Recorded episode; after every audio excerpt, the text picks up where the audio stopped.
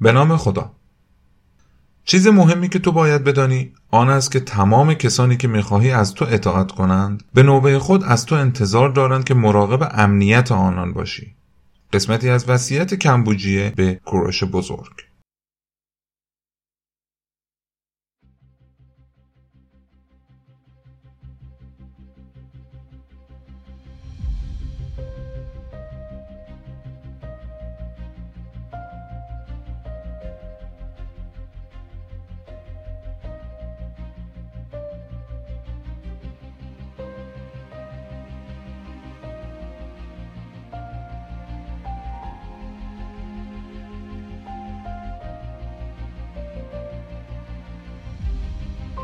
سلام. به یازدهمین قسمت یعنی بخش دوم از فصل سه پادکست تاریخ از بیخ خیلی خیلی خوش اومدین. امروز آخرین روز دیماه سال 1400 هستش که دارم این قسمت رو ضبط و پخش می‌کنم. از همگی بابت همراهیتون سپاس گذارم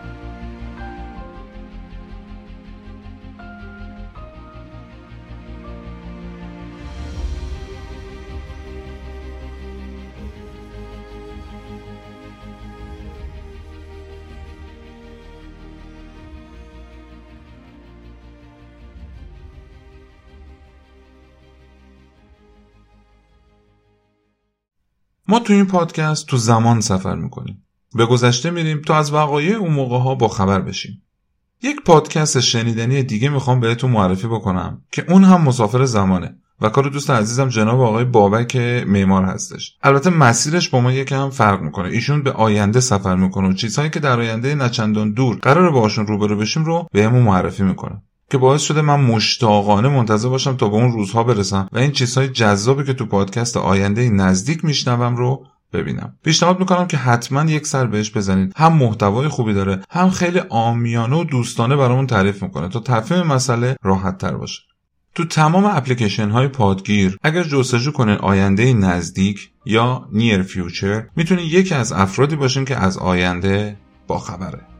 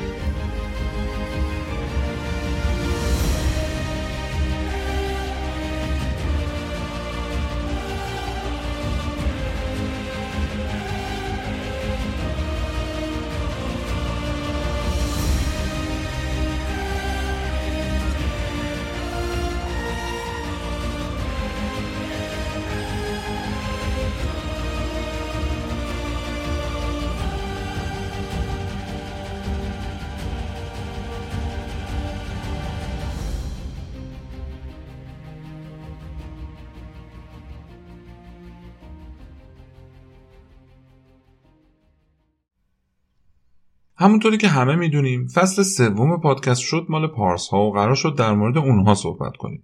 تو بخش اول با ریشه پارس ها آشنا شدیم و دونستیم که چجوری به شیراز رسیدن و از استان فارس سر در آوردن. بعدش هم فهمیدیم که تعدادی پادشاه یا خان محله تو منطقهشون حکمرانی می‌کردن و اومدیم رسیدیم به کمبوجیه پدر کوروش کبیر و سال 559 قبل از میلاد که کوروش به پادشاهی انشان می‌رسه.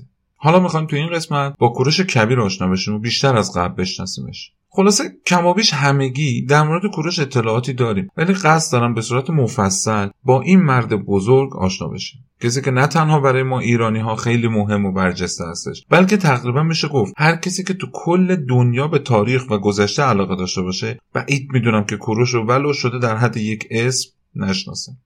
اول از همه جا داره یه نکته رو بگم. اونم اینه که همونجوری که قبلا هم گفتم در مورد قبل و بعد پادشاهی کوروش روایت و داستان خیلی زیاده. خیلی از اون داستان ها و جریانات به گوش هممون رسیده. ولی بعضی از این جریانات هستن که کمتر بهشون پرداخته شده. دلیلش هم اینه که اون چیزی که ما دوست داریم از کوروش بشنویم نیستن و ممکنه با شنیدن این جریانات یکم به خون آریاییمون بر بخوره.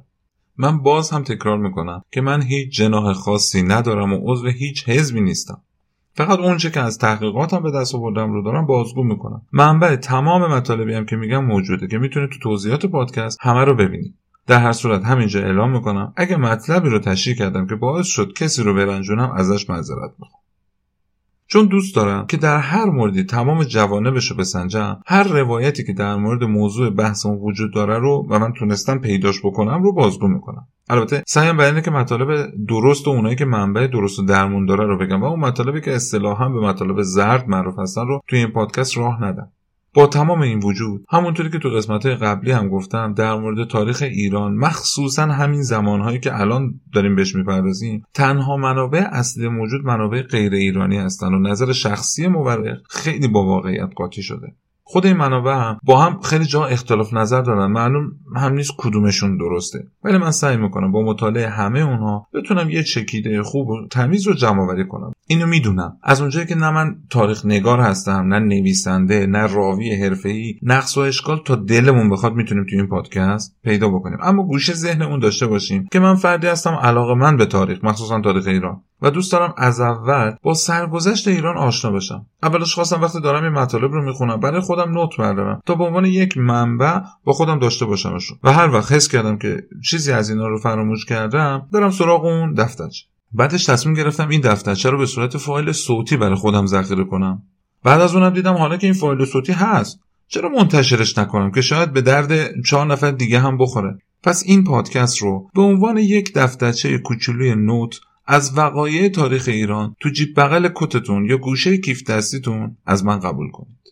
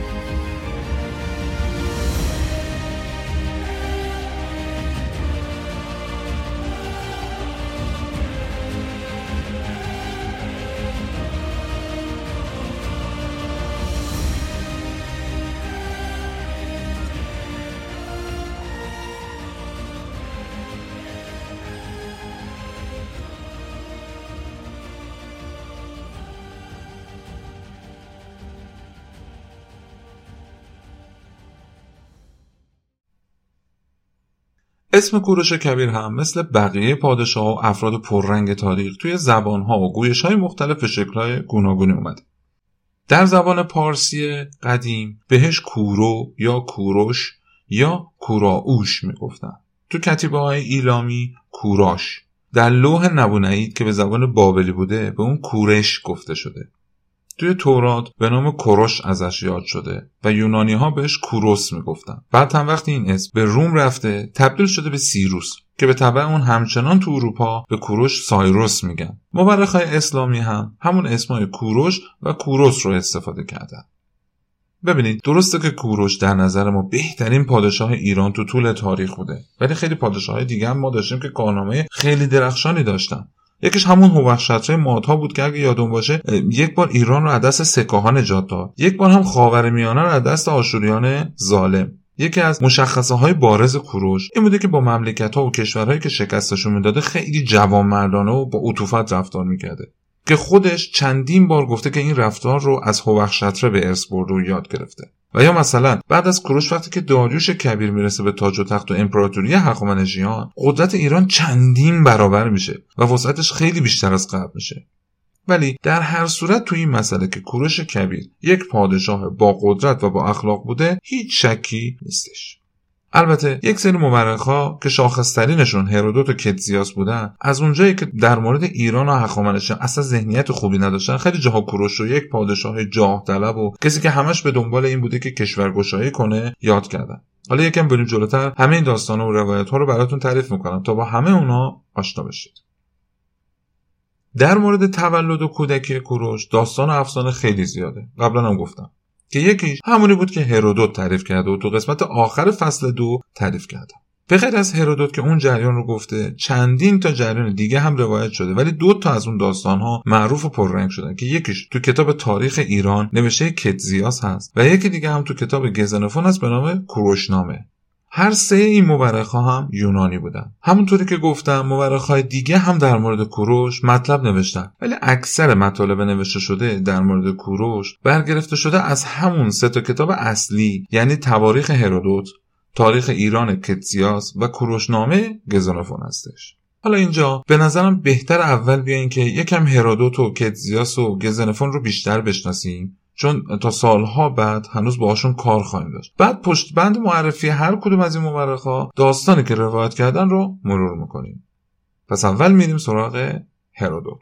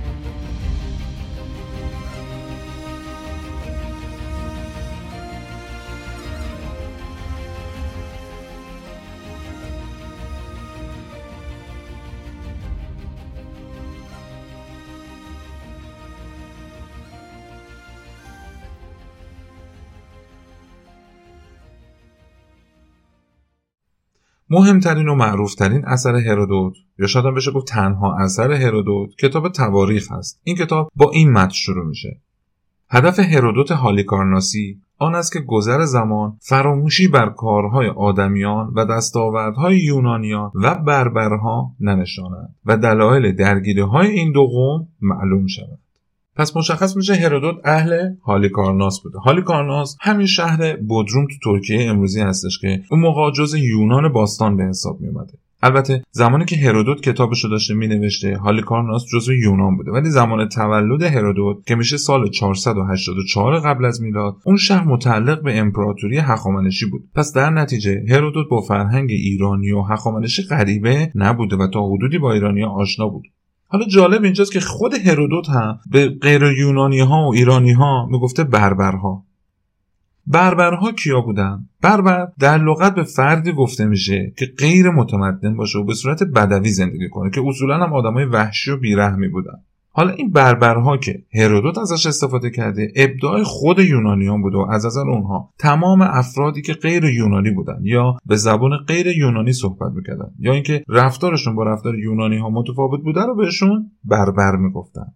هرودوت بیشتر کتاب خودش رو بر طبق روایت های شفاهی که میشنیده مینوشته. ایشون بین چندین روایتی که میشنیده اونی که بیشتر به نظرش به واقعیت نزدیک بوده رو مکتوب می‌کرده. در ضمن نگرش و گرایش مذهبیش هم تو نوشتهاش مؤثر بوده. کلا کتاب تواریخ هرودوت نه جلد داشته که تو سه تا از اونها در مورد مصر بین النهرین ایران و سوریه توضیح میده. کتاب چهارمش رو کاملا اختصاص داده به سکاها و تو پنج تا کتاب بقیه در مورد جنگ های ایران و یونان حرف زده. کل این مجموعه تو سال 420 قبل از میلاد یعنی حدود 130 سال بعد از کوروش منتشر شد. جریانات داخل کتاب هرودوت یعنی همون کتاب تواریخ از زمان قبل از پیدایش مادها شروع میشه و میاد تا 60 سال قبل از زمان تولد خود هرودوت. یعنی دیگه به زمان معاصر خودش نپرداخته. در آخر هم هرودوت در 59 سالگی در حدود سال 425 قبل از میلاد درگذشت. خب حالا بریم روایتی که هرودوت از کوروش تعریف کرده رو تکمیلش کنیم. همونطوری که یادمون هست اون داستان خواب دیدن آستیاک رو هرودوت تعریف می‌کنه و بعد هم جریان هارپاک وزیر آستیاک که کاملش رو تو آخرین قسمت فصل دو تعریف کردم و دیگه اینجا فکر می‌کنم یک اشاره بهش کافی باشه.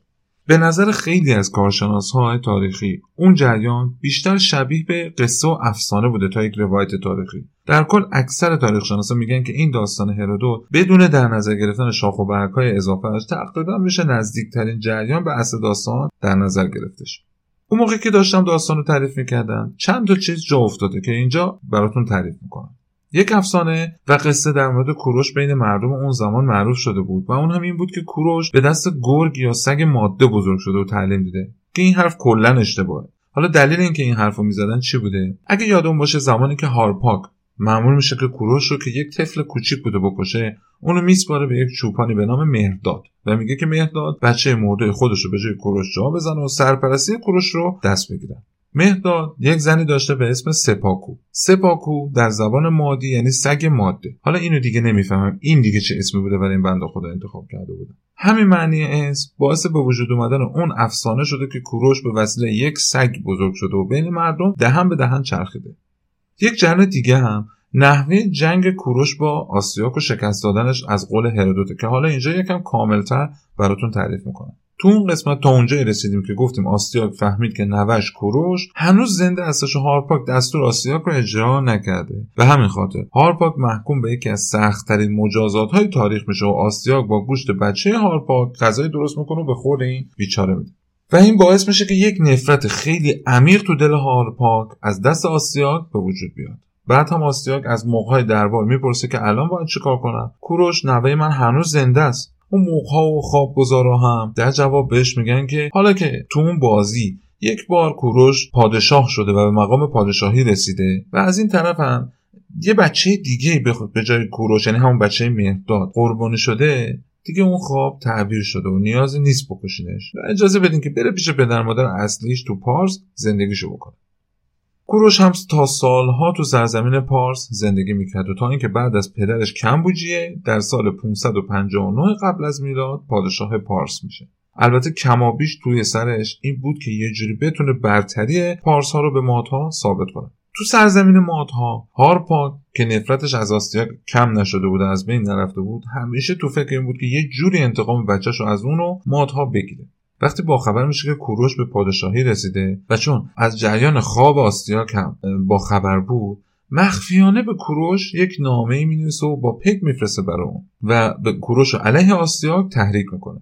از این طرف خودش هم بیکار نمیشینه. هر کسی از مادها رو که میشناخت و می‌دونست که یه جوری از آستیاک ضربه خورده و نفرتی از پادشاهی ماد دارن رو با خودش همراه می‌کرد. تا اینکه وقتی می‌بینه تو زرزمین ماد زمینه قیام علیه آستیاک فراهم شده یارانش و اون کسایی که مخالف با دربار بودن زیاد شدن یک نامه می نویسه به کوروش و تو شکم یک خرگوش جاساز می‌کنه و میفرسته براش. کلا پادشاه با اینکه موقعا بهش گفته بودن که اون خواب دیگه تعبیر شده و جای نگرانی از طرف کوروش نیست ولی باز هم مرز بین ماد و پارس رو حسابی کنترل می‌کرد و نمیذاش کسی به راحتی از اونجا رد بشه. ولی پیک هارپاک با لباس شکارچی و خرگوش مرده به دست تونست مرزبانها رو فرید بده و بره پیش کوروش. و بهش گفت که این خرگوش هارپاک به عنوان هدیه برای شما فرستاده و گفته که خودتون تو خفا شکم اون رو پاره کنید. وقتی کوروش این کارو می‌کنه و با نامه مواجه میشه متن نامه اینجوری بوده. ای پسر کامبیز خدا تو را حفظ می‌کند و الا تو اینقدر بلند نمی‌شدی. از آستیاک قاتل خودت انتقام بگیر. او مرگ تو را می‌خواست و اگر اینک تو زنده ای از خداوند و بعد از او از من است. گمان می‌کنم که از قضیه مطلعی و نیز از اینکه با تو چگونه رفتار کردم و چگونه من مجازات شدم. از این جهت که نخواستم تو را بکشم و تو را به چوپانی سپردم. اگر به من اعتماد کنی شاه تمام ممالک خواهی بود که آستیاک بر آن حکمرانی می‌کند.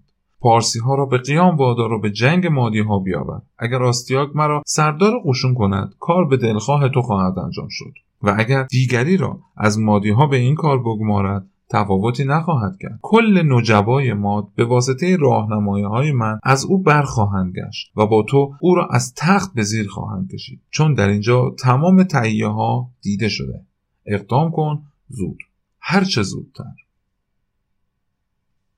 بعد از اون کوروش دید که الان وقتش که با یک عمل حساب شده به آرزوی دیرینه خودش برسه. البته تو اصل کتاب جریاناتی بود که کوروش شک می‌کنه میره با هارپاک ملاقات می‌کنه و در خفا. اینا هم هست که دیگه حالا من دیگه به اینا نپرداختم.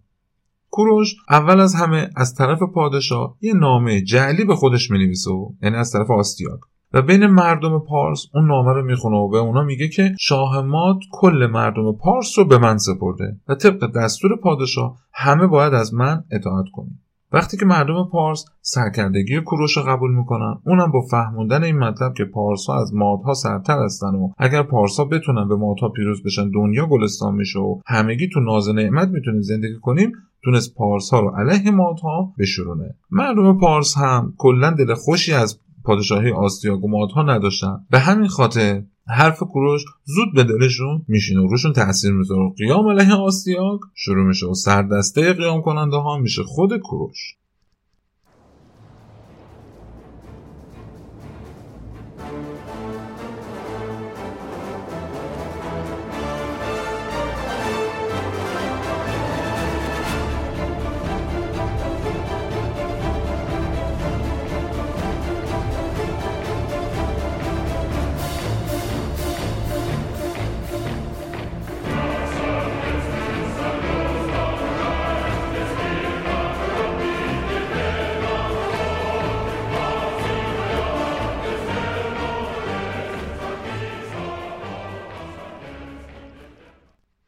از این طرف وقتی خبر قیام کوروش به گوش آستیاک می‌رسه اونم اول کوروش رو احضار می‌کنه و میگه پاشو بیا اینجا ببینم چی شده. کوروش هم در جواب با آستیاک میگه که جد بزرگوار من زودتر از آنچه که تصور می‌کند من را خواهند دید.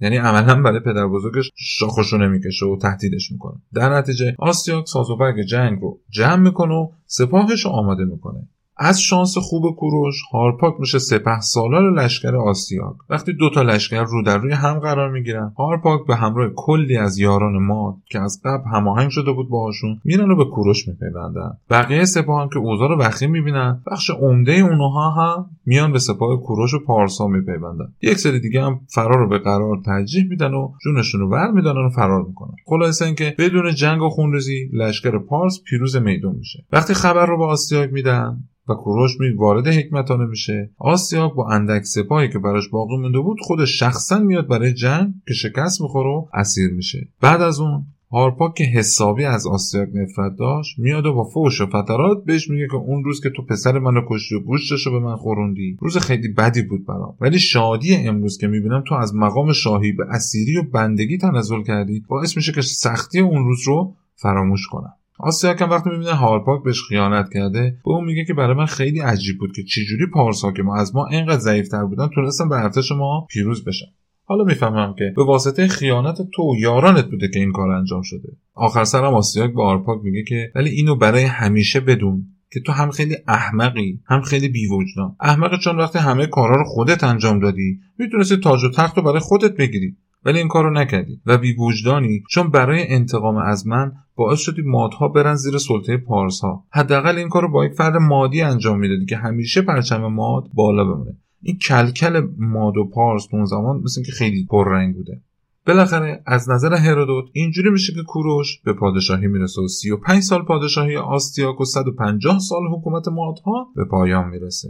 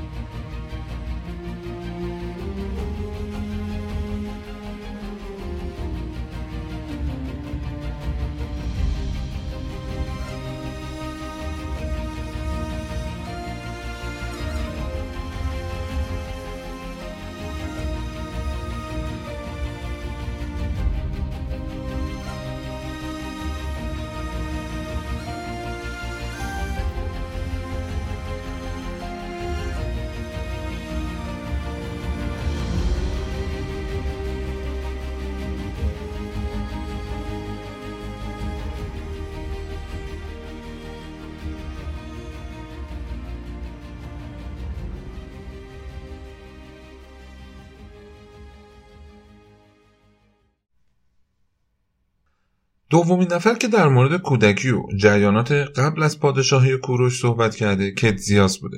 کتزیاس در سال 440 قبل از میلاد تو شهر کنیدوس که اونجا هم یک شهری بوده تو غرب ترکیه امروزی متولد شد. ایشون رو به عنوان یک پزشک یونانی میشناختنش که در حدود سال 415 قبل از میلاد به دربار هخامنشیان راه پیدا می‌کنه. به عنوان پزشک مخصوص ملک پروشاد که همسر داریوش دوم بوده. کتزیاس کتاب تاریخ ایران یا پرسیکا رو می نویسه که تو 23 جلد تاریخ ماد، بابل، آشور همچنین از زمان کوروش کبیر تا زمانی که کتزیاس از ایران دوباره برمیگرده به یونان یعنی سال 398 قبل از میلاد رو روایت می‌کنه. اون خودش ادعا می‌کنه که تو نوشتن کتابهاش از دفترها و سالنامه های پادشاه های ایران استفاده می‌کرده. ولی خیلی عادت داشته که تو جریانات از افسانه ها و قصه های باور نکردنی هم استفاده می‌کرده. یه جورایی مثل هرودوت. در ضمن نوشته های کتزیاس با هرودوت خیلی وقتا کاملا متفاوت بوده. اصلا این اینوری رفته بوده اون اونوری. مورخا و محققای تاریخی معتقدن که چیزهایی که هرودوت گفته خیلی بیشتر از نوشته های کتزیاس با لوها و سنگ نوشته های باستانی همخونی داره. به همین خاطر اونا تواریخ هرودوت رو بیشتر از پرسیکای کتزیاس قبول دارن. ولی با همه این احوال نمیشه کلا پرسیکا رو بزنیم کنار. البته اینم بگم که اصل کتاب پرسیکا تقریبا از بین رفته و تنها چیزی که تونستم پیدا کنم یک نسخه انگلیسی از این کتاب بود که به نظرم از بقیه موارد اورجینال تر بود و با کلی زحمت و زاجرات تونستم اونو خودم ترجمهش کنم و خلاصه قسمت کودکی کوروش رو بیارم اینجا. کتزیاس تو مجموعه کتب پرسیکا از جلد 7 تا 11 در مورد قبل از پادشاهی کوروش صحبت کرد و جریان رو اینجوری شروع می‌کنه که آستیاک جانشین تاج و تخت پدرش شد و پادشاه مادها میشه. البته اینو بگم که کتزیاس به آستیاک آستیگاس می‌گفته. ولی ما برای اینکه قاطی نشه همون آستیاک را که قبلا انتخاب کرده بودیم رو اینجا ازش استفاده می‌کنه پس هر جایی که من گفتم آستیاک شما خودتون بدونید که کتزیاس گفته آستیگاس. از اینجا به بعد دیگه جریانات کتاب پرسیکا هستش که دارم تعریف می‌کنم.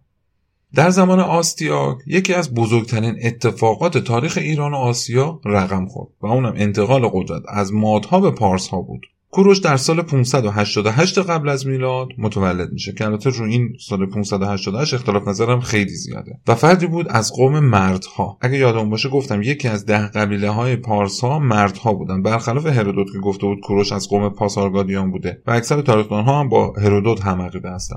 پدر کوروش آتراداتس بود و به خاطر فقر زیاد از راهزنی و دزدی زندگیش رو میگذرون که تو این کار کوروش هم کمکش می‌کرده. مادرش هم آرگوستس بود که اون هم شغل پرورش بز داشته. یادمون هست دیگه کتزیاس جز اون مورخهایی بود که کاملا منکر ارتباط فامیلی کوروش با آستیا بوده. همچنین کوروش رو نه تنها شاهزاده نمی‌دونسته بلکه گفته کوروش تو بچگی راهزن و دزد هم بوده که احتمالا این هم یکی از مواردی بوده برای تخریب شخصیت کوروش. خود این اختلاف نظرها نشون میده چقدر نظر شخصی و مورخا یعنی همین کتزیاس یا هرودوت تو داستاناشو موثر بوده. خب دیگه برگردیم دوباره تو کتاب. کوروش دونو جوانی میره پیش مسئول تزیینات کاخ آستیاک و خودش رو به اون میسپاره. اینجا کتزیاس تو پرانتز یک توضیحی داده و میگه در اون زمانها بچههایی که وضعیت مالی خوبی نداشتن از خانواده خودشون جدا می‌شدن و می‌رفتن زیر سرپرستی یک فرد دیگه. و وقتی اون فرد سرپرستی اون بچه رو قبول می‌کرد میبایست تمام امکانات رفاهی اولیه اون بچه رو فراهم کنه مثل لباس و غذا و مسکن و اینجور چیزا. در عوض اون بچه عملا برده اون فرد می‌شد و باید کارهایی که بهش محول می‌شده رو بدون مزد انجام می‌داده. ولی اون برده یا اون بچه اگر از شرایط ارباب خودش ناراضی بود یا اینکه این امکاناتی که گفتم رو براش فراهم نمی‌کرد می‌تونست ارباب خودش رو عوض کنه. خلاصه اینکه کوروش میشه یکی از خدمه دربار. ولی اون سرپرست کوروش یک فرد خیلی خشن و بد اخلاقی بود و مدام با کوروش بدرفتاری می‌کرد. اونو شلاق می‌زد تنبیهش می‌کرد و از اینجور رفتارهایی که با برده ها می‌کردن. تا اینکه بالاخره دیگه کوروش خودش رو به یکی از نجیب زاده های دربار میرسونه به نام اردنبر که وظیفش نظارت بر جام آوران میهمانان پادشاه بوده و خودش هم شخصا جام پادشاه رو پر می‌کرد. اردنبر یواش یواش از کوروش خوشش میاد و اونو نفر دوم بعد از خودش در بین جام آوران پادشاه قرار میده و وظیفش این بوده که تو مهمونی ها و مراسم های پادشاه برای تمام مهمون های پادشاه شراب میریخته. خلاصه همینجوری جریان میگذره تا اینکه اردنبر که یه فرد پیر و سال خورده بود دیگه مریض میشه و از آستیاگ می‌خواد که کوروش جای اونو تو دربار بگیره. شاه هم قبول می‌کنه و وقتی اردنبر دیگه میمیره رسما کوروش میشه جاماور مخصوص پادشاه و خیلی هم به شاه نزدیک میشه. بعد از چند وقت که کوروش یکم تو دربار جای پای خودش رو محکمتر می‌کنه و موقعیتش بهتر میشه پدر مادر خودش رو هم میاره تو دربار. مادر کوروش آرگوستس تعریف می‌کنه که وقتی من کوروش رو باردار بودم یک شب یک خواب عجیبی دیدم که ادرار من به حدی زیاد شد که یک جوبی روان میشه و تو تمام آسیا جاری میشه و به دریا میریزه. البته خودم هم با گفتن روایت این خواب مشکل داشتم ولی چون بعدا با تعبیر این خواب کار داریم نتونستم حذفش کنم. همینطورم چون می‌خواستم تو متن اصلی کتاب دست نبرم ترجیح دادم عین متن کتاب رو براتون ترجمه کنم و جمله بهتری نتونستم پیدا کنم براش. خلاصه اینکه کوروش وقتی اون جریان خواب رو میشنوه میره سراغ خوابگزارهای بابلی و حاضرترین اونها رو دعوت می‌کنه تا بیاد پیشش و جریان خواب رو براش تعریف می‌کنه. اونم خواب رو اینجوری تعبیر می‌کنه که در آینده کوروش به درجه خیلی بالایی تو ایران و آسیا می‌رسه. ولی بهشون گوش زد می‌کنه که چیزی از این داستان برای کسی تعریف نکنید که اگر این جریان به گوش آسیاک برسه قطعا هم تو رو که ازت احساس خطر می‌کنه. هم مادر تو که این خواب رو دیده و هم منو که این تعبیر رو کردم می‌کشه. و هر سه به هم قول میدن و قسم می‌خورن که در مورد این خواب هیچ کس هیچی نگه. همونجوری که تو قسمت قبل گفتم یکی از دشمنان آسیاک و پادشاهی مادها کادوسیان بودن که آسیاک رفت با اونا جنگ کرد و تو حدود گیلان زندگی می‌کردن گیلان امروزی. که آسیاک رفت باشون جنگ کرد و نتونست به اونها پیروز بشه. و اونها مدام به مرزهای ماد حمله می‌کردن. آسیاک هم کوروش که دیگه تو دربار برای خودش اسم و رسمی ردیف کرده بود به عنوان سفیر میفرسته نزد کادوسیان. کوروش هم با اتکای به اون تعبیر خواب کلی شجاعت پیدا کرده بود و تو ذهن خودش تصمیم گرفت که مردم ایران رو برای شورش علیه آسیاک بشورونه. البته یادمون هست دیگه یکی از افراد کادوسیان هم یه جوری رفته بود تو مخ کوروش که پارسا از مادها سرتر هستن و تو باید بیای بری پادشاهی ایران رو دستت بگیری و از این حرفا. تو این هدف کوروش اولین دوست و همراهش همون خوابگزار بابلی بود. کتیاس تو کتابش همه جا بهش گفته بابلی. در نتیجه ما هم همون بابلی صداش می‌کنیم اون کلی کوروش رو تشویق و آنتریک می‌کرد که تو باید آسیاک رو برکنار کنی و خودش جانشینش بشی. این تو طالع تو ثبت شده و نباید ازش بگذری. کوروش هم به اون قول داد که اگه یه روزی پادشاه بشه و به قدرتی برسه قطعا بهش کلی پاداش و مقام میده. وقتی کوروش رفته بود به منطقه کادوسیان با یک فردی آشنا میشه به نام اوباراس. که با خودش کود اسب هم می‌کرده و تازه تو دربار آسیاک شلاق خورده بود از اونجا بیرون شده بود و کلی هم از مادها نفرت داشت. وقتی کوروش در مورد اوباراس با بابلی مشورت می‌کنه اون خیلی خوشحال میشه. میگه که این همون فردی هستش که ما بهش احتیاج داریم. اولا که با خودش کود اسب حمله می‌کنه که این نشانه خوبی هستش و در ضمن اوباراس در زبان یونانی یعنی خبر خوش. همچنین اون هم مثل خودت یک ایرانی هستش و چون از مادها نفرت داره می‌تونه یار خوبی برای تو باشه. کوروش وقتی برمیگرده به حکمتانه اوباراس رو هم با خودش میاره به دربار و بهش اسب و لباس مناسب میده و حسابی به خودش نزدیکش می‌کنه. تو این بین چندین بار هم اوباراس رو امتحان می‌کنه و خیالش از اون راحت میشه که می‌تونه بهش اعتماد بکنه. تا اینکه اوباراس میشه مشاور و نزدیکترین دوست کوروش. چون هم خیلی دانا و شجاع بوده همین که تو اون, اون تو تمام موارد خودش کاملا به کوروش ثابت کرد. و صد درصد مطیع کوروش شده بود. تا حدی به کوروش نزدیک میشه که کوروش جریان اون خواب رو هم براش تعریف می‌کنه. او باراس هم کوروش رو تایید می‌کنه و اعلام می‌کنه برای اینکه کوروش به هدفش برسه از هیچ کمکی دریغ نمی‌کنه. اوبراس همیشه به بابلی بدبین بود و میترسید که اون بهشون خیانت کنه و جریان رو به آستیاک لو بده تا اینکه یک شب مخفیانه بابلی بیچاره رو می‌کشه و دفنش می‌کنه و از این جریان هیچی هم بروز نمیده. چون می‌دونست که بابلی برای کوروش خیلی عزیزه و ممکنه که دچار خشم کوروش بشه و کلا بیخیال اوبراس بشه. ولی تو خیال خودش داشته به کوروش خدمت می‌کرده. بعدش هم همه جا چون میدازه که بابلی به دست راهزنها کشته شده.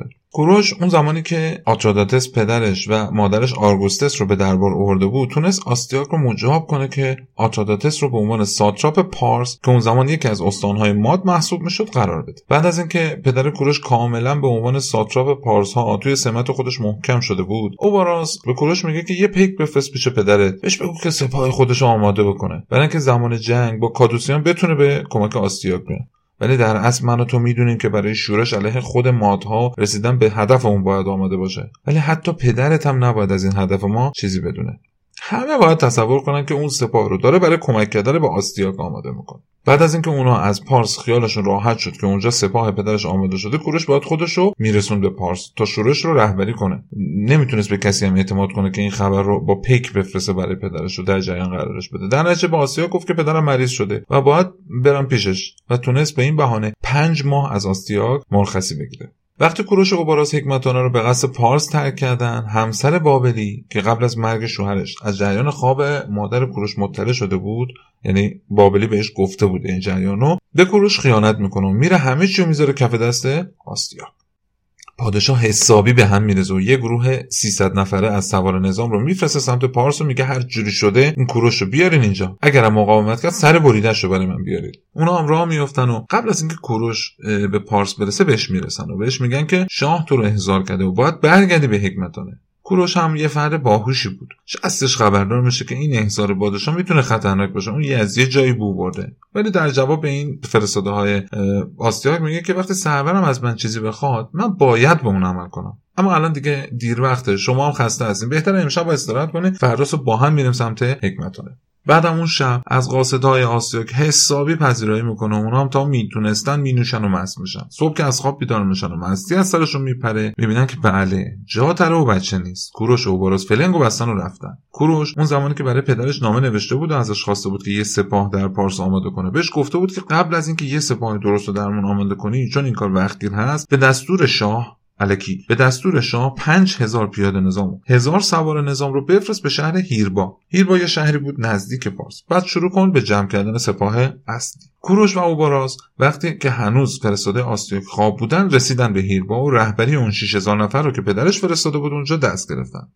وقتی که فرستاده های آستیاک تو تعقیب کوروش به هیربا می‌رسن می‌بینن که کوروش با یک سپاه منظم تو دو جناح درست و حسابی منتظرشونه که سمت راست دست خودش بود و سمت چپ رو داده بود به اوباراس فرماندهی کنه. خلاصه بین اونها جنگ شروع میشه و حدود 250 نفر از فرستاده آستیا کشته میشن و 50 نفر باقی مونده برمیگردن به حکمتان و جریان برای آستیا تعریف می‌کنن. آستیا هم بلافاصله با یه لشکر راه میفته به سمت پارس. تو این فاصله کوروش هم تونسته بود با کمک پدرش برای خودش سپاهی ترتیب بده که خودش و پدرش و اوباراس هر کدوم یک گروه از سپاه رو دست گرفتن. وقتی این دو تا لشکر به هم می‌رسن اول آستیاک به کوروش و آدراتاتس پیغام میده و اونا رو گدازاده و فقیر خطاب می‌کنه. بهشون میگه که اگه همین الان خودتون رو تسلیم کنید فقط شما رو به قل و زنجیر میبندم و زندانیتون می‌کنم. ولی اگر وقتی تو جنگ شکست بخورین و اسیر بشین به بدترین روش ممکن هم خودتون و هم تمام کس و کارتون رو می‌کشن. کوروش هم در جواب به آسیا میگه داداش تو مثل که هنوز به قدرت خدایان ایمان نیوردی یا؟ ببین که به واسطه همین قدرت خدایان دو تا به قول تو گدازاده چجوری برات دردسر ساز شدن؟ پس بهتره که خودتون تسلیم بشید و بذارین که مادها بیان زیر سلطه پاتا چون همه می‌دونن که پارسا از مادها خیلی بالاتر و سرتر هستن. و تو هم نمی‌تونی با لشکر خدایان مقابله کنی. و مطمئنا از ما شکست می‌خوری. آستیاک وقتی گستاخی کوروش رو میشنوه با عصبانیت حمله می‌کنه به سپاه کوروش با تمام قوا می‌زنه تو شکم اونا. جنگ در می‌گیره و سپاه کوروش کشته های بیشتری میده. تا اینکه آدرادات آد آی چه اسم سختی. تا اینکه آتراداتس پدر کوروش زخمی میشه و میمیره.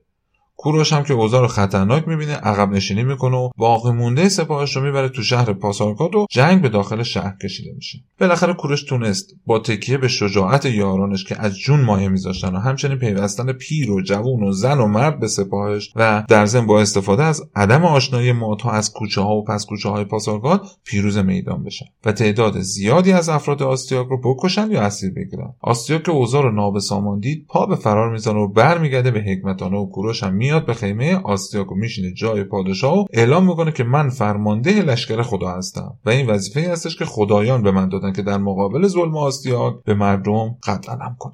اینم یکی از اون جاهایی بوده که کوروش از هوش بالای خودش استفاده کرده. حالا نمی‌دونم اصل قضیه این بوده یا نه ولی این دیگه خیلی هوش بالای کوروش نشون میده. چون با این حرفش باعث شده بود که تمام قوم و ایلهای اون دور برا بیان تو دسته کوروش. چون اون خودش رو لشکر خدا تلقی کرده. بالاخره خبر شکست آستیاک از لشکر خدا به گوش همه قبایل و مردم اون دور می‌رسه و همگی بر علیه آستیاک شورش می‌کنن و میان با کوروش اعلام همکاری می‌کنن. به این ترتیب کوروش قدرت می‌گیره و با پیروزی وارد حکمتانه میشه.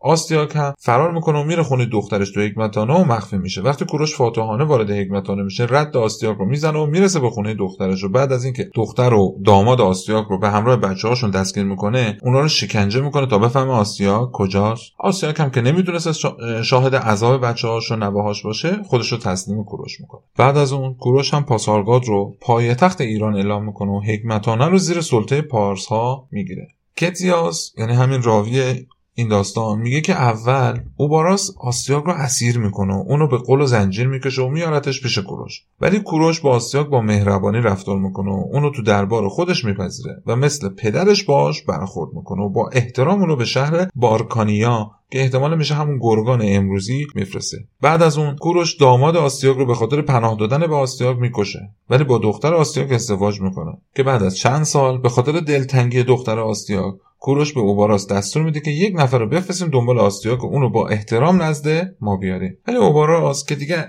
بعد از کوروش شده بود نفر دوم حکومت پارسا یک فردی رو میفرسته دنبال آستیاک و بهش سفارش می‌کنه که تو راه به آستیاک تشنگی و گرسنگی بده و تو بیابون رهاش کن تا بمیره. که اونم همین کارو می‌کنه و آستیاک کشته میشه. البته اینجا تنها جایی هستش که مرگ آستیاک رو همراه با خشونت تعریف کرده. تو تمامی منابع دیگه میگن که آستیاک زیر سایه حکومت کوروش در کمال احترام به مرگ طبیعی مرد. خلاصه بعدش هم که کوروش از مرگ آستیاک تو بیابون مطلع میشه افراد رو میفرسته دنبال جسد آستیاک. اونا هم تو بیابون پیداش می‌کنن و جالبم اینجاست که می‌بینن که یک شیر محافظ جسد آستیاک بوده تا از دست حیوانات درنده و مردخار دور بمونه.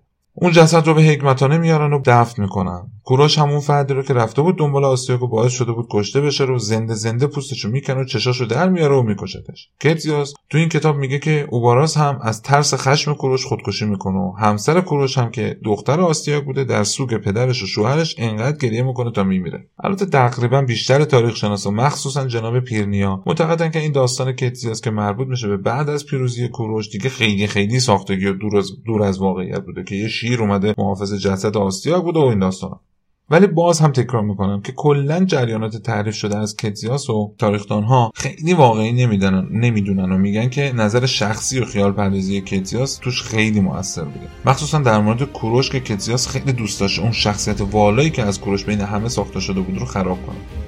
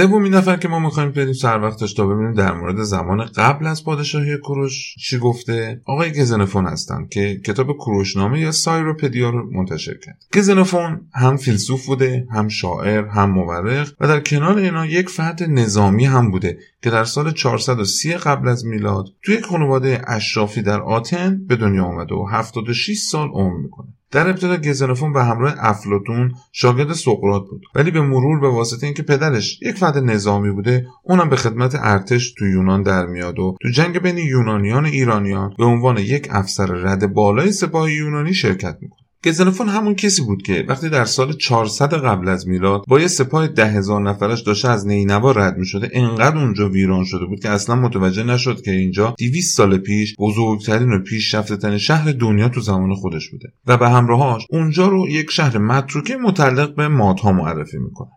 این کتاب گزنفون آناباسیس به معنی بازگشت هستش که مربوط میشه به جنگ بین اردشیر دوم که هفتمین پادشاه هخامنشیان بوده و برادرش. که تو سال 401 قبل از میلاد یعنی حدود 160 سال بعد از اینکه ما داریم در مورد صحبت می‌کنیم اتفاق افتاده. خود گزنفون هم تو اون جنگ حضور داشته که وقتی به اونجا رسیدیم در موردش کاملتر صحبت خواهیم کرد. فقط اینو بدونیم که گزنفون جریان اون جنگ و اتفاقایی که در زمان برگشتش به یونان افتاده رو تعریف کرده و در راه شهر حالی از مرزهای ایران و دشهای نظامی که اونجاها بوده گفته و میگن که وقتی اسکندر مقدونی به ایران حمله می‌کنه از این کتاب خیلی استفاده کرده. او یک کتاب دیگه هم منتشر کرده به نام سایروپدیا یا کوروشنامه این توضیح رو اینجا بگم. همونطوری که قبلا گفتم کوروش در زبان رومی و یونانی سایروس خونده می شده و این اسم سایروپدیا از دو بخش سایرو که منظور همون سایروس هستش به معنی کوروش و پدیا به معنی تربیت و آموزش هستش که روی هم تربیت کوروش معنی میده که تو فارسی اسم این کتاب رو کوروش نامه گذاشتن. در اصل گزنفون منظورش از نشر این کتاب تاریخ نگاری نبوده. اون بیشتر هدفش نوشتن یک رمان سیاسی به زبون ساده بوده. ولی چون در اون زمان تو ایران تو پادشاهی هخامنشی به سر برده امروز برای تاریخ شناسا خیلی کتاب به درد بخوری هستش. بزرگترین علتی که گزنفون شروع به نوشتن این کتاب کرده بود این بود که کوروش رو یک نمونه عالی و ایدئال حکومت عادلانه می‌دونست و برعکس بقیه مورخای یونانی که جوانمردی و رفتار خوب رو فقط مخصوص یونانی ها می‌دونستن گزنفون از کوروش به عنوان یک الگو در تمام امور یاد می‌کنه. اون زمانی که گزنفون این کتاب رو می‌نویسه تو یونان یک مدل حکومتی حاکم بود به نام دموکراسی یونان که در زمان فرمانروایی پریکلس باب شد. البته این دموکراسی حاکم تو اون زمان یونان با این مردم سالاری که ما امروزه می‌شناسیم یک حکومت آرمانی شناختیمش خیلی فرق می‌کرد. اون موقع مردم و کوچه بازار و کسابه که اصلا چیزی از کشورداری و سیاست نمی‌دونستن به نوبت اداره شهر رو به دست می‌گرفتن که اکثرا همین سیاست به ضرر عموم مردم بود. البته به جز زمان حکومت خود پریکلس. سقرات و در پی اون هم بعد شاگرداش مثل گزنفون و افلاتون کلا مخالف این دموکراسی بودن.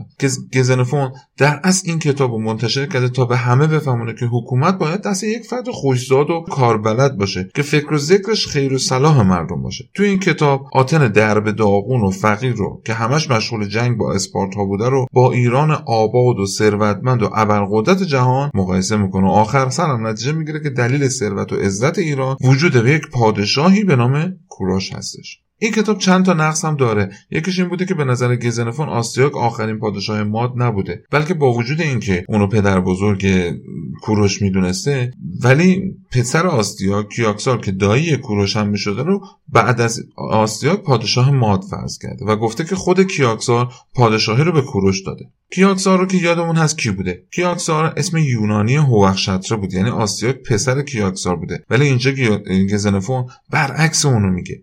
یکی دیگه از نقص های این کتاب اینه که چیزی در مورد اینکه کوروش بعد از تصرف بابل یهودیان رو آزاد می‌کنه نیومده در حالی که تو تمام کتاب های مذهبی یهودی بارها این جریان ذکر شده. یک سری ایرادهای جغرافیایی هم داشته. مثلا گفته که آشور با بلخ میجنگید و بعد صلح کردن که این نمی‌تونه درست باشه. چون برای این کار آشوریان باید هزاران کیلومتر تو سرزمین ماد و پارس می‌رفتن تا می‌رسیدن به بلخ. یا اینکه هورکانیه یا همون گرگان امروزی رو هم مرز با آشوریان می‌دونسته. و چند مورد دیگه از این قبیل سوتیا داشته. حالا در صورت بیایم با هم بریم تو کتاب کروشنامه و دیدگاه گزنفون رو ببینیم.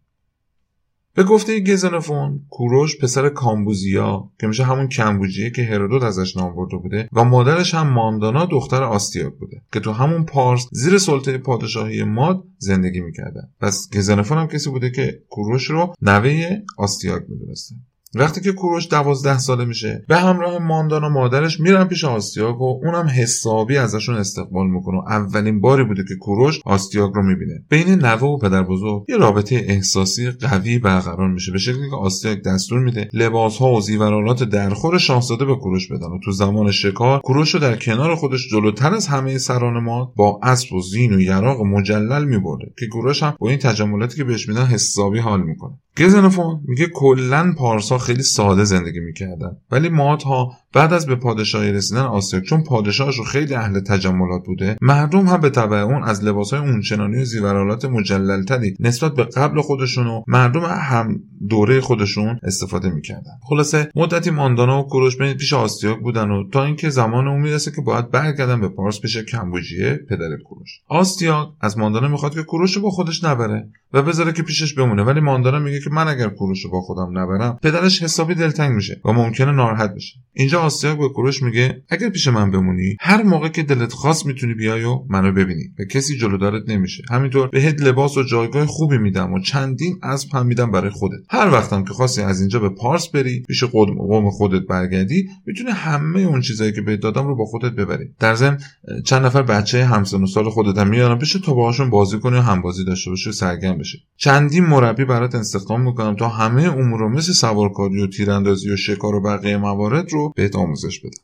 ماندانا از کوروش می‌پرسه که دوست داری با من بیای پیش پدرت؟ یا اینکه بمونی اینجا پیش مادها. کوروش هم در جواب میگه من دوست دارم همینجا بمونم. چون در پارس من از همه همردهای خودم بالاترم. هم توی تیراندازی و هم پرتاب نیزه. ولی اینجا از همه ضعیفترم. توی سوارکاری و شکار و اینجور چیزا. می‌تونم اینجا مهارت خوبی تو این زمینه ها کسب کنم و بهت قول میدم به محض اینکه اینا رو یاد گرفتم بیام به پارس و به همه مردمان پارس هم آموزش بدم. و دفعه بعد که دوباره از پارس به اینجا برگشتم با گروهی میام که پدر بزرگ هم ببینه که توی ما هیچ کس به مهارت سوارکاری تیراندازی پارس ها نخواهد بود. اینجا هم می‌بینید کلکل پارسومات اینجا هم وجود داره. خلاصه اینکه مادر کوروش تسلیم میشه و قبول می‌کنه که کوروش توی سرزمین ماد باقی بمونه. ولی یه نصیحتی بهش می‌کنه. میگه توی پارس یعنی قوم خودت هیچ کس از کس دیگه بالاتر نیست و همه با هم برابرن. حتی پدرت که والی بزرگ اونجاست. ولی توی ماد اینجوری نیست. پادشاه از همه بالاتره. اگر وقتی تو برگشتی به پارس و این اخلاق رو از پدر بزرگت یاد گرفته باشی اونجا زنده زنده میسوزوننت. اونا یعنی پارس ها هرگز چنین چیزی رو قبول نمی‌کنن. بعدم بارو بندی رو خودشو بست و رفت و کوروش مونده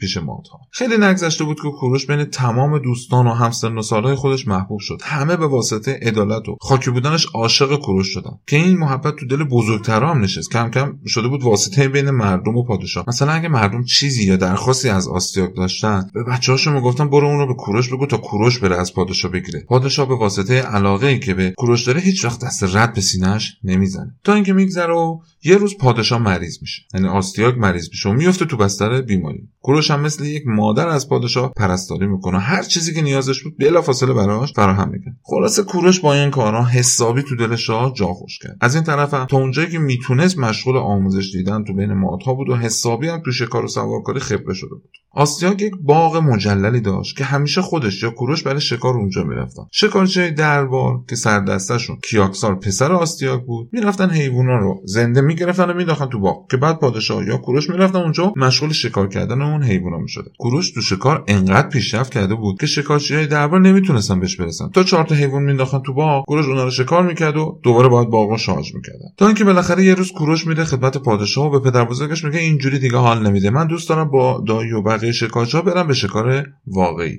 کوروش هم اینجا الان به گفته گزنفون هولوش 12 13 سالشه. خلاصه بعد از کلی اصرار آسیا قبول می‌کنه که کوروش به همراه کیاکسار یعنی پسرش به شکار بره. البته برای احتیاط یه سری کهنه سوار رو هم به همراهشون میفرسته که مراقب کوروش باشه وقتی برای اولین بار کوروش جوان به همراه دایش و بقیه بزرگای ماد به شکار میرن بهش میگن که تو فقط اجازه داری گوزن و آهو و بز رو شکار کنی. به سمت شیر و یوز پلنگ و خرس و اینجور حیوونا نری که خطر داره. تو همون روز اول کوروش یه گوز می‌بینه و اونو شکار می‌کنه. خیلی هم با بیکلگی این کارو می‌کنه. وقتی بقیه داشتن بهش هشدار میدن که بابا جون باید یکم مراعات کنی خطر داره اینجوری شکار کردن. یهو کوروش فریاد می‌زنه شکار! و می‌بینن که یک گراز وحشی داره به سمتشون حمله می‌کنه. تو یک چشم به هم کوروش به سمتش میتازه و یک تیر که به پیشونی گراز می‌زنه اون از پا در میاره. بعدش کوروش با شکارهایی که زده بود میره پیش پادشاه آستیاک و به اون نشون میده و پیشکش پادشاه می‌کنه از اون می‌خواد که این شکارها رو به خودش بده. وقتی آستیاک ازش می‌پرسه که اینا رو برای چی می‌خواد جواب میده که می‌خوام بین دوستان و مردمم تقسیم کنم تا اونا هم از این شکارها بهره ببرن. همین منمال گذشت تا اینکه کوروش 15 ساله شد و در همین زمان کشور همسایه ماد حمله می‌کنه به مادها و شروع می‌کنه قلعه ها و دهش های مرزی ماد رو گرفتن. وقتی این خبر به آسیاک می‌رسه خودش و پسرش کیاکسار سپاهشون رو آماده می‌کنن و میرن برای دفاع از کشورشون. کوروش که سالها آرزوی دیدن یک جنگ واقعی رو داشت وقتی اوضاع رو اینجوری می‌بینه اونم لباس و زره جنگی به خودش میپوشه و راه میفته دنبال پدر بزرگش می‌رسه به اردوی اونها تو مرز ماد. آسیاک وقتی کوروش با زره و کلاخود و آماده جنگ می‌بینه بهش میگه بچه کی به تو گفت اینجا؟ حالا که اومدی از پیش من تکون نمی‌خوری یا کوروش با آسیاک میگه حالا چرا وایسادین و به دشمن حمله نمی‌کنی؟ آسیاک هم در جواب میگه چون ما قافلگیر شده بودیم. هنوز کل سپاهمون نیامده باید صبر کنیم تا همه سپاه برسن. بعد به تاکتیک حساب شده بهشون حمله می‌کنیم. کوروش به آسیاک میگه خب اگر قبل از اینکه سپاه ما برسن و دشمن به ما حمله کنه تکلیف چی میشه؟ اون وقت که شکست می‌خوریم و اونا هم به راحتی وارد کشورمون میشن. من یه فکر بهتر دارم. می‌بینید که دشمن به دو قسمت تقسیم شده. اگر شما همینجا بمونید دشمن تصور می‌کنه که اصل لشکر ما پشت شما اینجا ایستاده و وقتی یک گروه دیگه به یک قسمت اونا حمله کنه اون جناح دیگه به منظور اینکه حواسش به شما باشه از جاش تکون نمی‌خوره و می‌تونیم نصف لشکر دشمن رو شکست بدیم. وقتی آستاک می‌بینه که کوروش نوجوان چه پیشنهاد بکری داده به پسرش کیاکسار دستور میده که به یک جناح دشمن حمله کنن و بهش اطمینان میده که اگر اون یکی جناح دشمن از پشت بخواد به شما حمله کنه من خودم میرم باهاشون درگیر میشم و نمی‌ذارم که شما رو دور بزنم. کیاکسار هم با سپاه خودش می‌زنه به دل دشمن. کوروش هم وقتی می‌بینه دایش رفت تو دل جنگ اونم سری خودش رو به سپاه کیاکسار میرسونه. سپاه دشمن با دیدن حمله کیاکسار سری پا به فرار گذاشتن. آسیاک هم اوضاع رو که مناسب دید و احساس کرد ممکن الان خطری برای پسر و نوش به وجود بیاد اونم با سپاهش رفت و کمکشون با دیدن این صحنه بقیه لشکر دشمن هم پا به فرار گذاشتن. یک سری از افراد دشمن کشته شدن و یک سری دیگه هم همگی فرار کردن. همینجا بود که آستیاک به سپاهش دستور میده که برگردیم به اردوگاه. بس دیگه. این پیروزی مادها برای آسیاک خیلی خوشایند بود. ولی نمی‌دونست که با کوروش باید چیکار کنه. از یک طرف این پیروزی رو مدیون تدبیر و نترسی کوروش بود. از طرفی هم میترسید که این بیکلگی و شجاعت کوروش کار دستش بده. خلاصه اینکه این جریان تموم میشه و برمیگردم به حکمتانه و قصر. البته داستانی که گزنفون در این مورد در مورد این جنگ تعریف کرده خیلی طولانی تر و مفصل تر از این چیزیه که من گفتم. و این مختصر خیلی کوتاهی اینجا گفتم که فقط تو اصل جریان قرار بگیریم. بعد از اینکه اونا به قصر برمیگردن مهر کوروش در دل مردم بیشتر شد. وقتی که خبر شجاعت کوروش به کمبوجی پدرش هم رسید کلی ذوق کرد و خوشحال شد. وقتی که می‌دید پسرش تا این اندازه تو آموزش های خودش پیشرفت کرده تصمیم گرفت که اونو برگردونه پیش خودش تا بتونه به کمک کوروش مردم پارس و سپاه خودشون رو هم آموزش بده. آستیاک هم اینجا دیگه با برگشتن کوروش موافقت می‌کنه و خیلی گیر نمیده. به کوروش میگه که هر تعداد اسب که می‌خوای می‌تونی با خودت ببری. وقتی هم کوروش عازم پارس شد کلی پیشکش و هدیه به کوروش داد و اونو راهی کرد. تمام مردم ماد برای بدرقه کوروش اومدن و کوروش هم هر چی که هدیه آسیاک بهش داده بود رو بخشید به مردم. حتی لباس ها و زیورالات خودش همه رو داد به مردم. وقتی کوروش به سرزمین پارس می‌رسه اول مردم اونجا باش خیلی خوب نبودن و تصور می‌کردن که کوروش هم مثل مادی ها اسیر تجملات شده و خودش از بقیه بالاتر می‌بینه. وقتی به مرور شاهد اخلاق خوب کوروش بودن و می‌بینن که کوروش هر چی داره رو بین مردم تقسیم می‌کنه همه مرید و طرفدارش شدن. دیدن نه این از قبلش هم بهتر شده. خلاصه روزگار به همین منوال میگذره و کوروش بزرگ و بزرگتر میشه. از این طرف توی سرزمین مادها آستیا که دیگه پیر و سال خورده شده بود از دنیا میره و بعد از اون پسرش کیاکسار که همون دایی کوروش بوده پادشاه مادها میشه. تو پرانتز باز همین توضیح رو تکرار می‌کنم که اینجا یکی از بزرگترین اختلاف نظرها بین مورخین و گزنفون بوده. چون اکثرا می‌گفتن که کیاکسار نام یونانی هوخشتر پدر آستیاک بوده و آستیاک آخرین پادشاه ماتا بوده. ولی همونطور که می‌بینیم گزنفون نظرش با اونها متفاوته. خب برگردیم دوباره تو کتاب. وقتی که یاکسار به تخت حکومت مادها میشینه همه کشورهای دور و اطراف ماد مثل لیدیه فروگیه کاپادوکیه کلیکیه و بقیه دولت ها که از حضور مادها احساس خطر می‌کردن حالا که آستیاگ مرده بود موقعیت رو مناسب دیدن. تا مادها رو از بین ببرن کیاکسان که متوجه خطر میشه بلا فاصله به کوروش که توانایی ها و درایت اونو تو زمان پدرش تو جنگ قبلی دیده بود پیک میفرسته و ازش کمک می‌خواد. که کوروش هم سریع یک سپاه از بزرگان و سران پارس به همراه به همراه کلی تیرانداز و جنگجو جمع می‌کنه و قبل از به راه افتادن به سمت ما کلی در راه خدا قربانی می‌کنه و به درگاه هستیا و زئوس نماز می‌خونه و از اونها کمک می‌گیره که تو جنگ یاریش کنن. هستیا خدای آتشدان یونانیان بوده و زئوس هم خدای خدایان یونان که گزنفون از اسم اونها به جای اهورا مزدا استفاده کرده. همونطوری که همه می‌دونیم کوروش زرتشتی بوده که مزدا پرست و یکتا پرست بوده و گزنفون از دیدگاه خودش تو این کتاب به خدا اشاره کرده. خلاص اینکه کوروش به همراه سپاه خودش راه میفته سمت ماد و پدرش کمبوجیه هم اونو تو مرز ماد بدرقه می‌کنه و تو مسیر هم بهش کلی نصیحت می‌کنه که این حرفایی که بین کمبوجی و کوروش رد و بدل میشه خیلی جالب و شنیدنیه ولی چون خیلی طولانی بود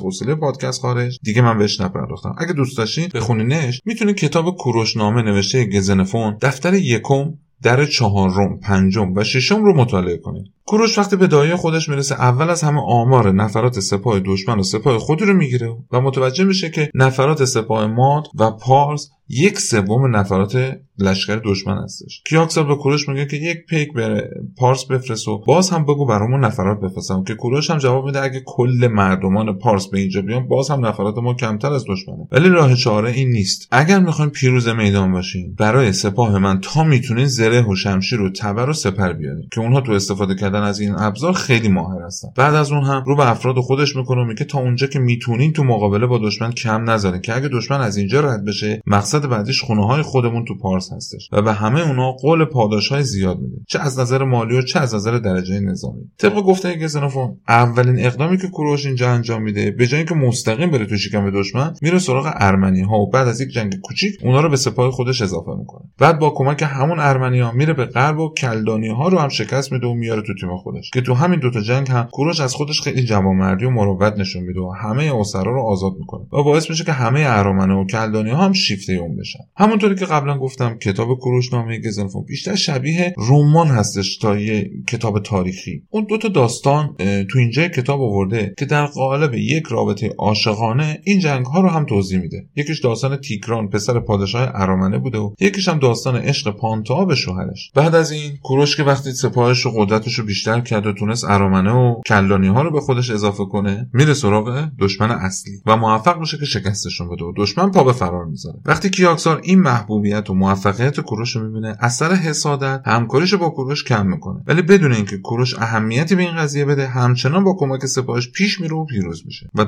تا اونجا که می‌تونسته دشمن رو عقب مینشونه. آخر سرم وقتی دیگه کلا منطقه رو تونست مال خودش کنه باز هم از خودش مردونگی نشون میده و تمام فتوحات و غنیمت های خودش رو میاره و میرزه به پای کیاکسار رو اعلام می‌کنه که من سرباز شما بودم تو جنگ ها و اینا همه برای خود شماست. کیاکسان هم وقتی که این کارو کوروش رو می‌بینه از حسادت خودش نسبت به کوروش پشیمون میشه و دختر خودش رو به عقد کوروش در میاره که بعد از مردن کیاکسار چون کیاکسار پسری نداشت تمام پادشاهی می‌رسه به کوروش. خب این از روایت گزنوف یه خلاصه خیلی خلاصه از کتاب کوروشنامه یا سایروپدیا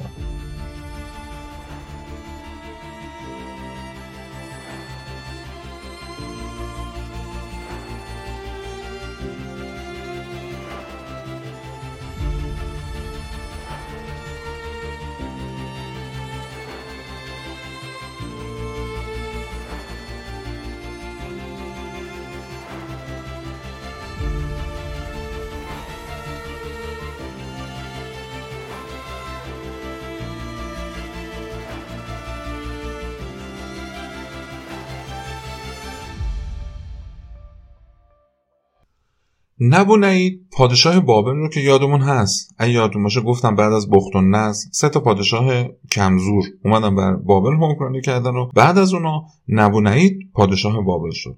و گفتم اون وقتی که از طرف مادها و آسیاگ احساس خطر کرد با کوروش جوان و تازه تو پارس به قدرت رسیده علیه مادها متحد میشه از ترس مادها به کوروش برای شکست دادن آسیا کمک می‌کنه. ایشون یک کتیبه داره به نام لوح نبونید و الان هم تو بریتیش موزه لندن قرار داره. توی این لوح هم در مورد نحوه به پادشاهی رسیدن کوروش خیلی مختصر مطالب گفته شده که میشه اونو موثق ترین منبع در این مورد در نظر گرفت. چون کسی بوده که معاصر اون زمان بوده. نبونید قضیه قیام کوروش علیه آسیاک رو اینجوری تعریف می‌کنه. آسیاک بعد از اینکه مطلع میشه کوروش قصد شورش داره با سپاه خودش به سمت انشان که تازه به دست کوروش جوان افتاده بود به راه میافته. ولی قبل از اینکه اونها به پارس و انشان برسن سران و لشکر ماد برای علیه آسیاک قیام می‌کنن و از تخت پادشاهی پایین میکشنش. بعد هم کت بسته آسیاک رو تحویل کوروش میدن. بعد از اون کوروش به سمت حکمتانه حرکت می‌کنه و تمام سیم و زر و اموال حکمتانه رو تصاحب می‌کنه و با خودش به انشان می‌بره. نبونعید تاریخ فتح حکمتانه به دست کوروش رو سال 550 قبل از میلاد اعلام می‌کنه میگه که قبل از اون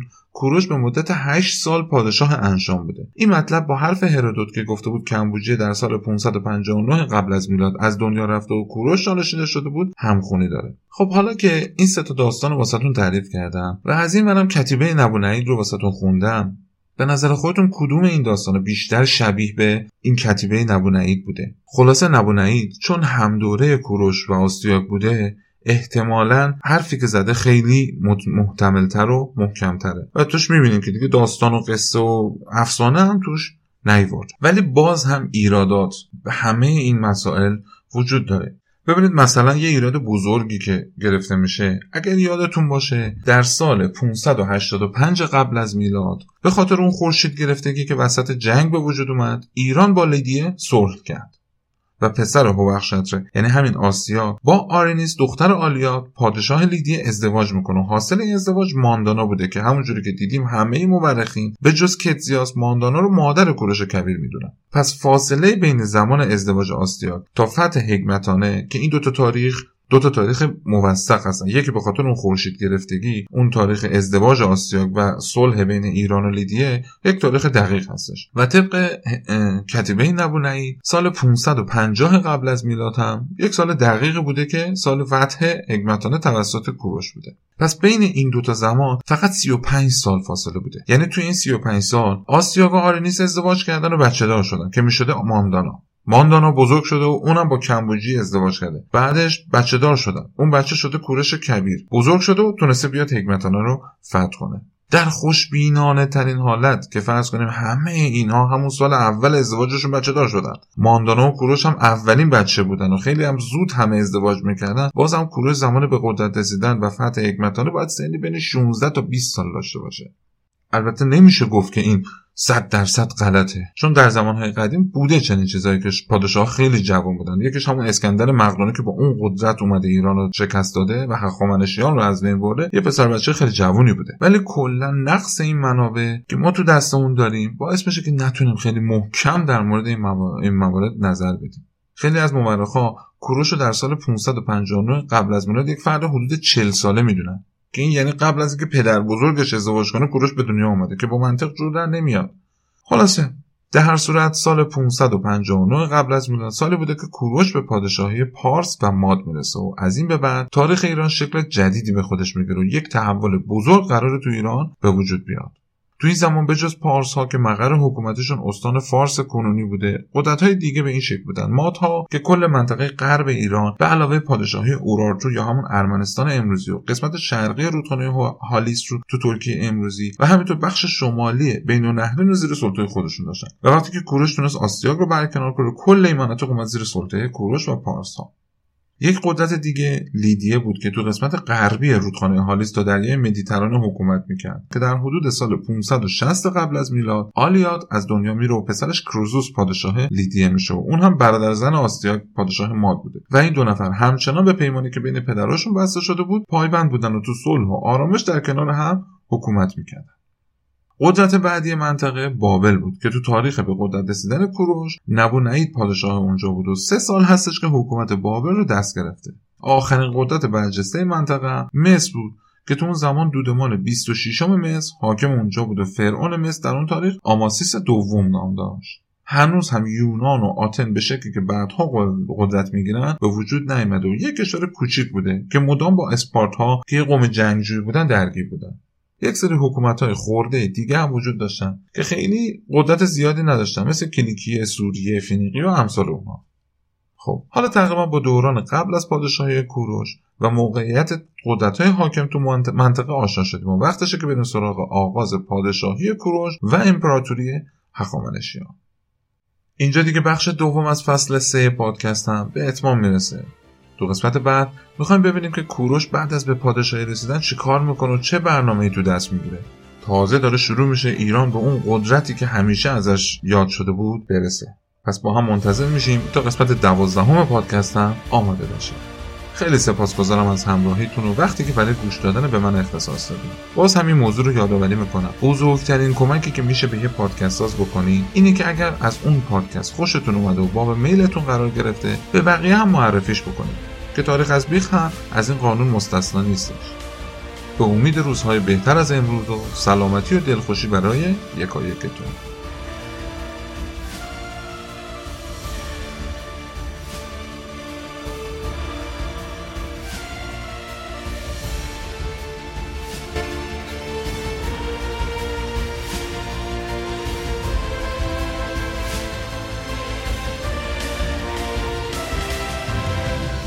پادکست تاریخ از